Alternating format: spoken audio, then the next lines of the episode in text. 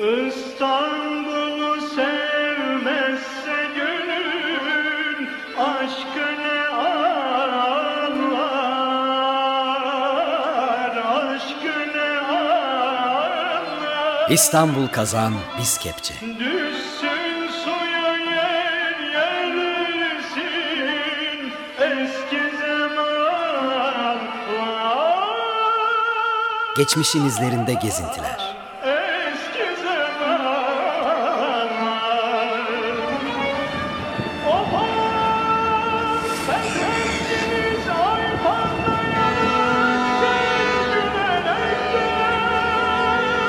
Hazırlayan ve sunanlar Özlem Altınkaya ve Murat Güvenç.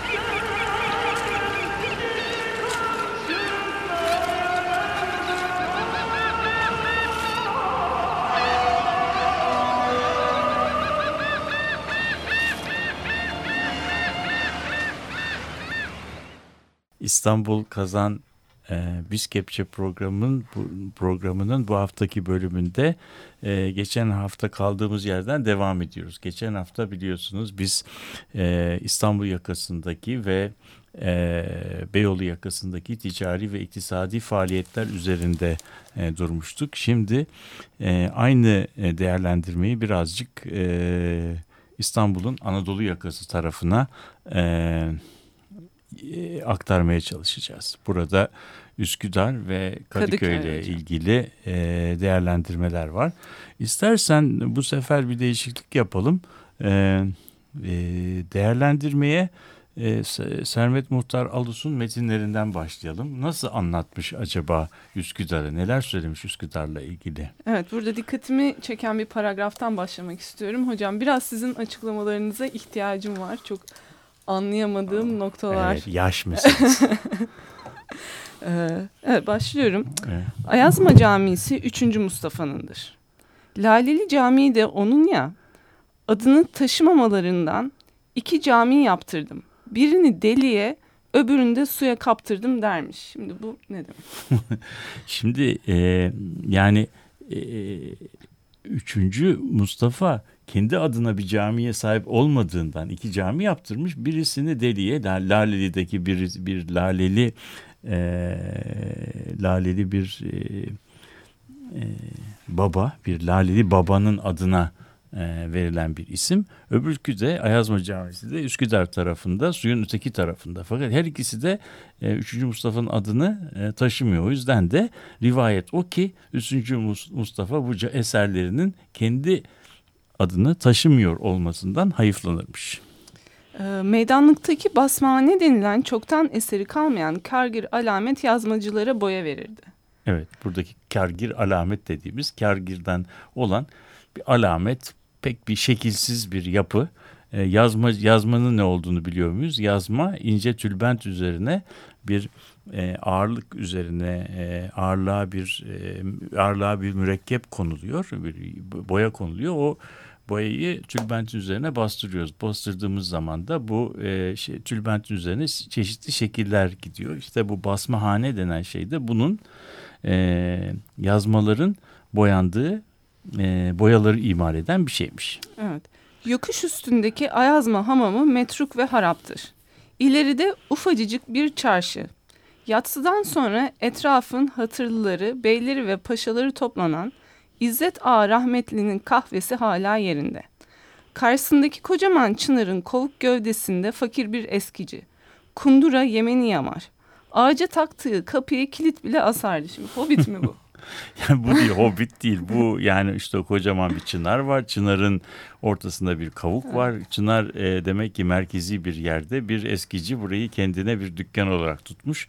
Çınar o kadar büyük, o kadar büyük ki kovuğunun içerisinde faaliyet göstermekle kalmıyor. Bir de kapısına kapı kapı takmış. yani. İçinde bir ticari faaliyet söz konusu. Evet. Evet, evet. Bir de burada tabii gördüğümüz şey küçük bir e, cami. Caminin etrafında da bir çok küçük bir kamu alanının oluştuğunu Evet, söylüyor. bu arada biz bunu e, bu metni incelerken bir yandan da karşımızda Pervetiç. E, Var. e, onu, onu da şeye Evet. koyacağız. Onu da blogumuza koyacağız.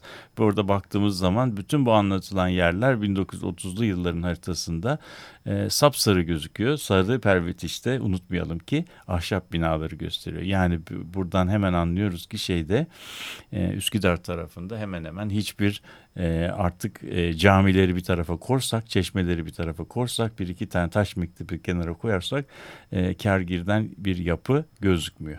Evet ben devam ediyorum. İyi, devam. Ee, Metin de burada e, ilginçleşiyor. Burada buradaki Todoraki'nin aktar dükkanı bilhassa çardağı namlıydı. Yüksekliği araba vapurlarının ölçüsü. Yazlıklardan kışıklara eşya taşıyan öküz arabaları tınazlar gibi tepeleme dolgun gelip dururlar. İçleri tereddütte kalan arabacılar iskeleyi boylamadan evvel mutlaka buradan dolanacaklar. Çardağın altından geçti mi kaygı yok. Haydi vapura. Aşamadın mı? Üstlerindekini al aşağı edip başka bir arabaya kavança şart. Şimdi burada ne oluyor hocam? Burası tabii Öküzler. yine bu öküz arabaları var, ata, e, araba vapurları var. Yani burası hakikaten işte Nasıl Sermet, Sermet, burası? Sermet Muhtar Alus'un e, kentsel nesrinin, düz ne kadar zengin olduğunu görüyorsun. Bir, bir ortalıkta şimdi birkaç düzeyde okunabilecek bir şey var. Bir e, Todoraki var. Todoraki'nin bir aktar dükkanı var. Do, aktar dükkanının önünde de bir çardak var hikaye ve e, öykü o ki çardağın yüksekliği araba vapurlarının e, girişindeki yani araba vapurlarında arabalara ayrılan yerin yüksekliğine eşdeğer. Bu Hı. yüzden arabacı arabayı ne kadar yüklediğini bilmiyor. Çünkü onlar aslında ölçü kullanmıyorlar. Ve genellikle yazlıkçılar, kışlıklar yani böyle İstanbul'un bir tarafı bir tarafa yazlığa giderken evin eşyaları her sene bu öküz arabalarıyla e, Anadolu yakasından Rumeli'ye, Rumeli yakasından şeye taşınıyor. Arabalı vapura ara- e, bu binebilsin diye bu Tudoraki'nin çardağın altından geçiyor. Geçebiliyorsa biliniyor ki e, bu araba araba vapuruna girebilecek. Eğer giremiyorsa o zaman bütün o yüklenen yükler indiriliyor bir ikinci araba alınabiliyor. Yani şimdi buradaki bence Test sürüşü. test sür test e, şeyi yani aslında bir e, elimize bir metre alıp bu arabanın arabalı vapurun kaç metre olduğunu e, saptayıp ona göre yüklemeyi şey yapmak yerine önceden yapmak yerine e, oradaki çardağı ölçü olarak kullanmak ve ondan sonra araba çardağın altından geçiyorsa arabalı vapura girmek. Yoksa arabayı yeniden boşaltıp ikinci bir arabaya eklemek gibi. Şimdi bu tamamen ölçünün aslında gündelik hayata iç içe geçtiği bambaşka bir yaşam tarzını bize anlatıyor. Evet. Ee, devam ediyorum. Ee, caminin gerisindeki eski han göçmüş. Burada Ayazma Camisi'nden bahsediyor. Sıradaki aktar, kasap, bakkal dükkanları kamilen yanmışlardır. Saha parka karıştı. Ee, tekrar Todoraki'nin aktar dükkanına dönüyor.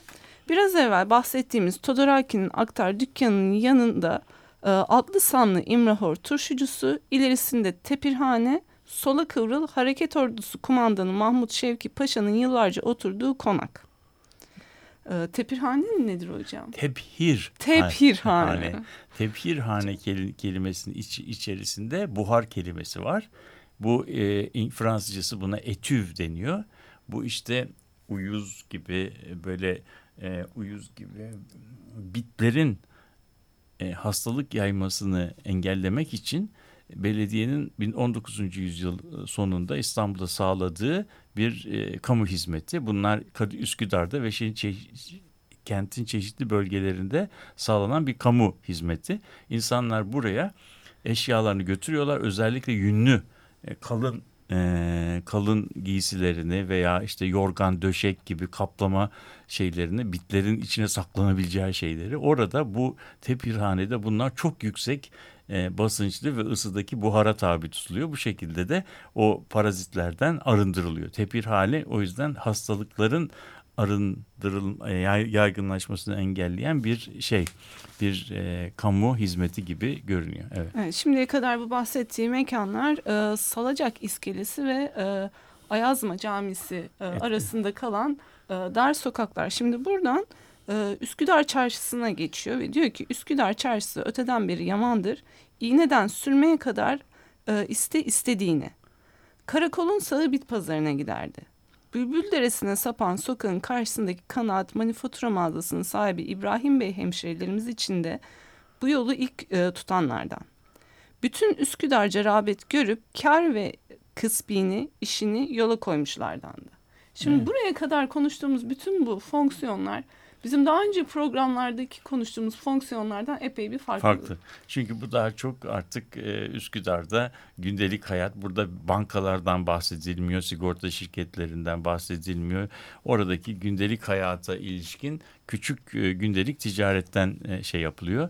Beni de burada en çok etkileyen e, şeylerden bir tanesi bizim bugün e, e, Türkçe'de hiç kullanmadığımız bir yaman e, sıfatını kullanıyor. Yaman e, sıfatını bir çarşı için söylüyor. Yani çarşı o kadar e, çeşitli mal ve hizmet sunuyor ki buna yaman diyor. Yani üst, e, hakkından gelinemiyor. Çok e, kuvvetli bir çarşı anlamında e, şey yapıyor. Yani biz burada aslında e, bir taraftan da Sermet Muhtar Alus'un neslini okurken birazcık da Türkçenin zaman içinde ne kadar e, değiştiğini bazı anlamların tamamen ortadan kalktığını görüyoruz.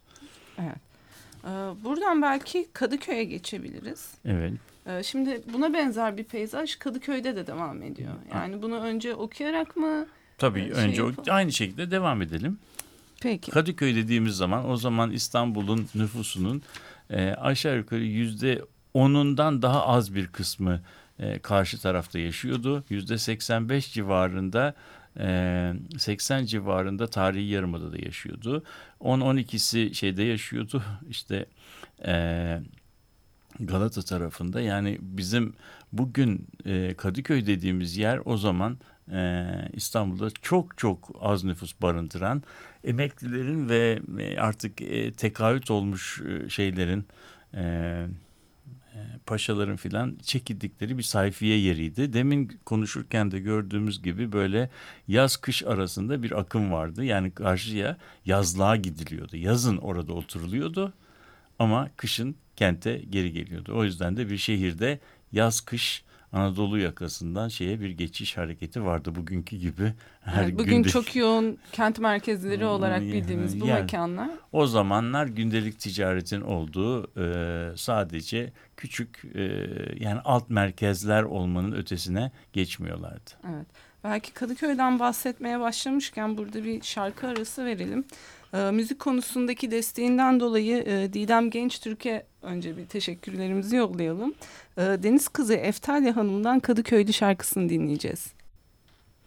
E, müziğimizi dinledikten sonra Deniz Kızı Eftalya'dan bu Kadıköy'ün e, öyküsüne gidelim. Ben de bir eski Kadıköylü olarak tabii kendi semtim hakkında biraz e, nasıl diyelim iltimas geçmek istiyorum. O zaman Kadıköylüler kendilerini İstanbul'dan ayrı gören insanlardır. Onlar İstanbul'a gitmek derlemez demezler. E, İstanbul'a iniyoruz derler. Yani İstanbul Kadıköylüler biraz onların dilinde kendilerini İstanbul'un üzerinde görürlerdi. İstanbul'a inerlerdi. Geri gelirken de Kadıköy'e çıkıyoruz demezler. Karşıya geçiyoruz derlerdi. Yani Kadıköy'ün kendine özgü böyle bir gündelik dili vardı. Tabii şimdi 1930'lardan 1900'lerin başındaki Kadıköy'ü düşünüldüğü zaman e, Sermet Muhtar Alus bize bugünkünden çok farklı bir Kadıköy anlatıyor. Bakalım neler demiş. Evet yani biraz Üsküdar'a benzeyen bir e, yerleşim örüntüsü bizim takip edebildiğimiz kadarıyla Kadıköy'de devam ediyor.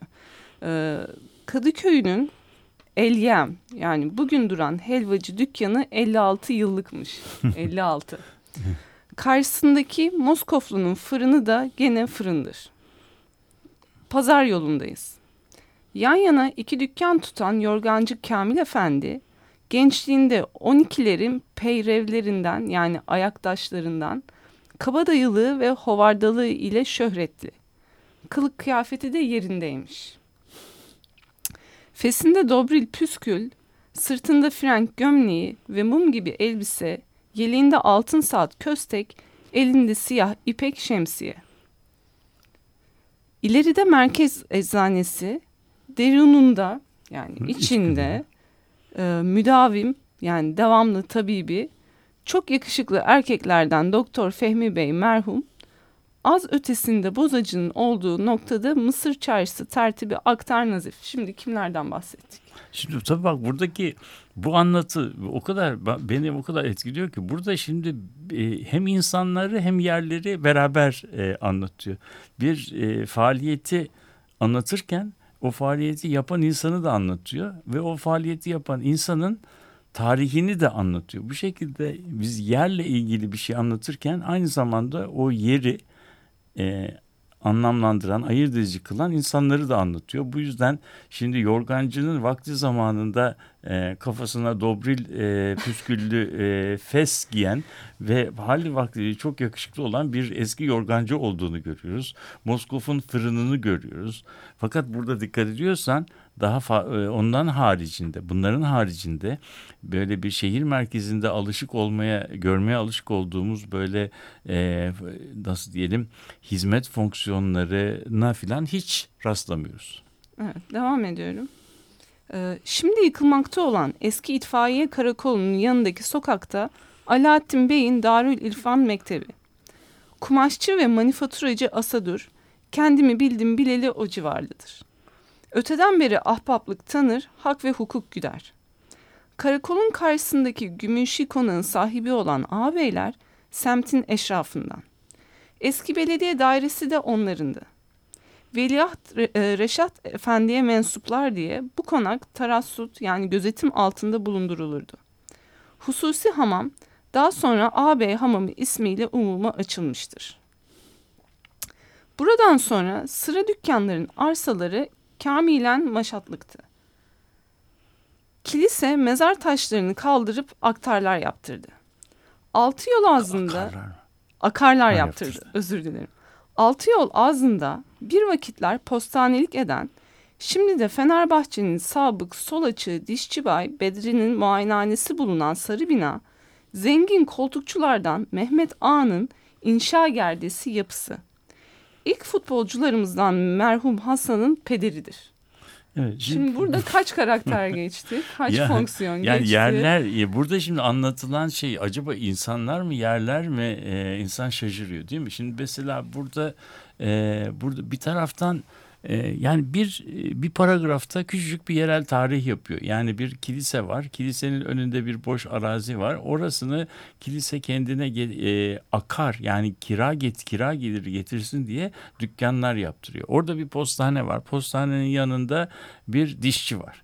E, dişçi dişçinin bulunduğu dişçiyi de anlıyoruz, postaneyi de anlıyoruz. O postaneyi e, kimin yaptırdığını da görüyoruz. Dişçimizi de görüyoruz. Ama dişçi dişçi olmakla kalmıyor. Herkesin bildiği Fenerbahçe'nin eski e, sol açığı şeklinde anlatılıyor. Yani burada e, kanımca bizim Türkiye'de ve bugün günümüzde çok fazla e, yap, yapmadığımız ve böyle bir e, unuttuğumuz bir e, yerel e, yazı, yerel yerelliği betimleme dili var. Mekanlar üzerinden Ve burada e, bu buradaki dikkat edeceğimiz şey bu mekan bu mekan anlatılırken çok canlı ve böyle insanı gülümseten bir renkler içinde anlatılıyor. Çünkü yerlerin özellikleri, harabe olmaları, yanmış olmaları, e, işte çok karmaşık olmaları, eskiden böyle kalmaları bütün bunlara değiniliyor. Öbür taraftan da